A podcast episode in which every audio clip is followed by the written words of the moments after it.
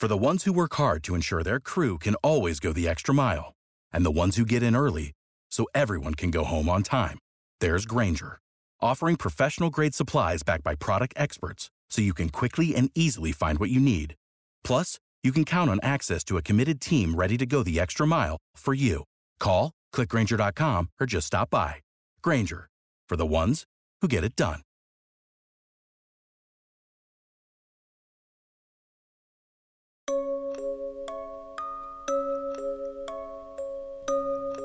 State ascoltando Giallo Quotidiano, il podcast che vi racconta ogni giorno quelli che sono gli sviluppi e gli avvicendamenti nelle storie di omicidi e misteri della nostra realtà contemporanea.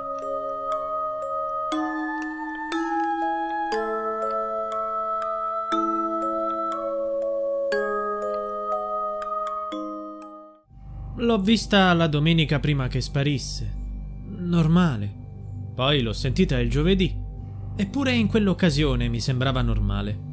Il sabato pomeriggio successivo ho ricevuto una telefonata in cui mi veniva detto che il cancello della casa di mia zia era aperto. A quel punto sono andato a cercarla. Quando non l'ho trovata a casa, mi sono preoccupato. Ho fatto il giro degli ospedali.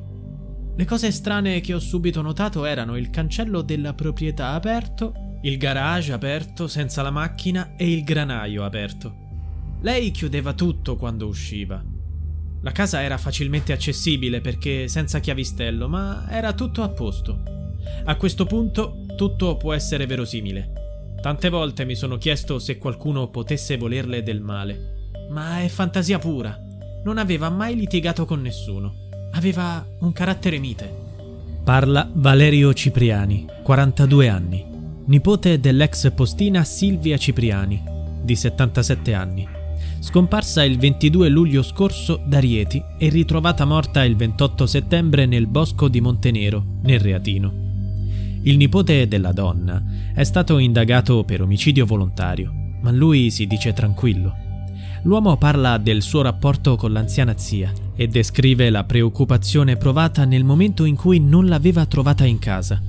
Non riesce a spiegare cosa sia successo all'ex postina, conosciuta e ben voluta da tutti la donna viveva in una vecchia casa. Di solito la porta era chiusa con una sorta di cordino, non aveva nemmeno la serratura. Silvia comunque si sentiva al sicuro in quell'appartamento.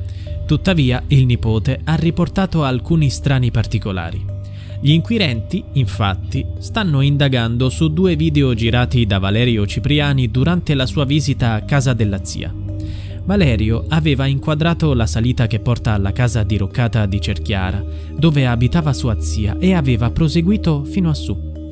In questi video, gli investigatori hanno notato che il cancello automatico era aperto e fisso, come se qualcuno lo avesse bloccato, dato che una volta usciti si sarebbe dovuto chiudere da solo. Aperte anche la porta del pollaio, del granaio e del garage. Invece la porta di casa era chiusa ma si poteva aprire facilmente spostando il cordino.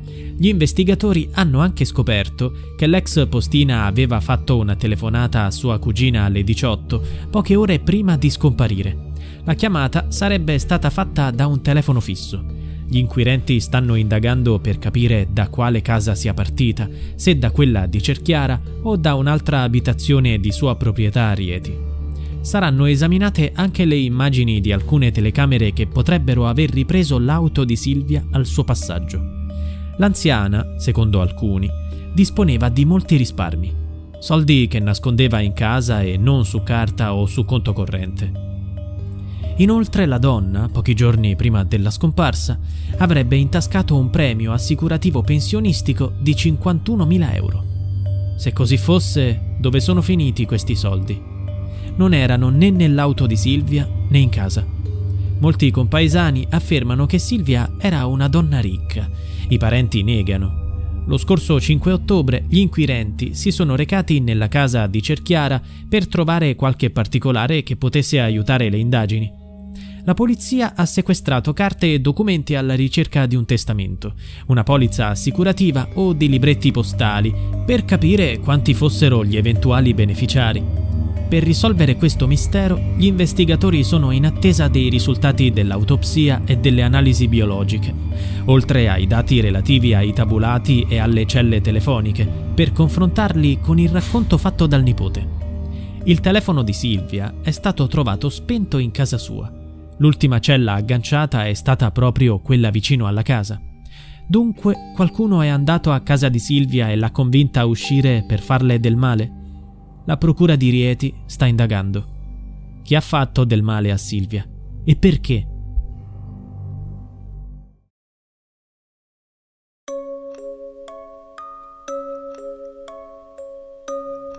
Giallo Quotidiano è a cura di Pierre Jacy.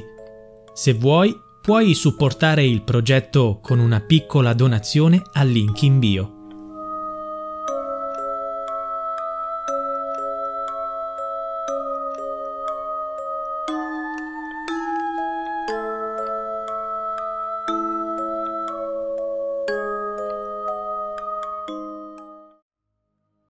Without the ones like you, who work tirelessly to keep things running, everything would suddenly stop.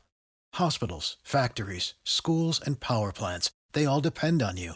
No matter the weather, emergency, or time of day, you're the ones who get it done. At Granger, we're here for you with professional grade industrial supplies.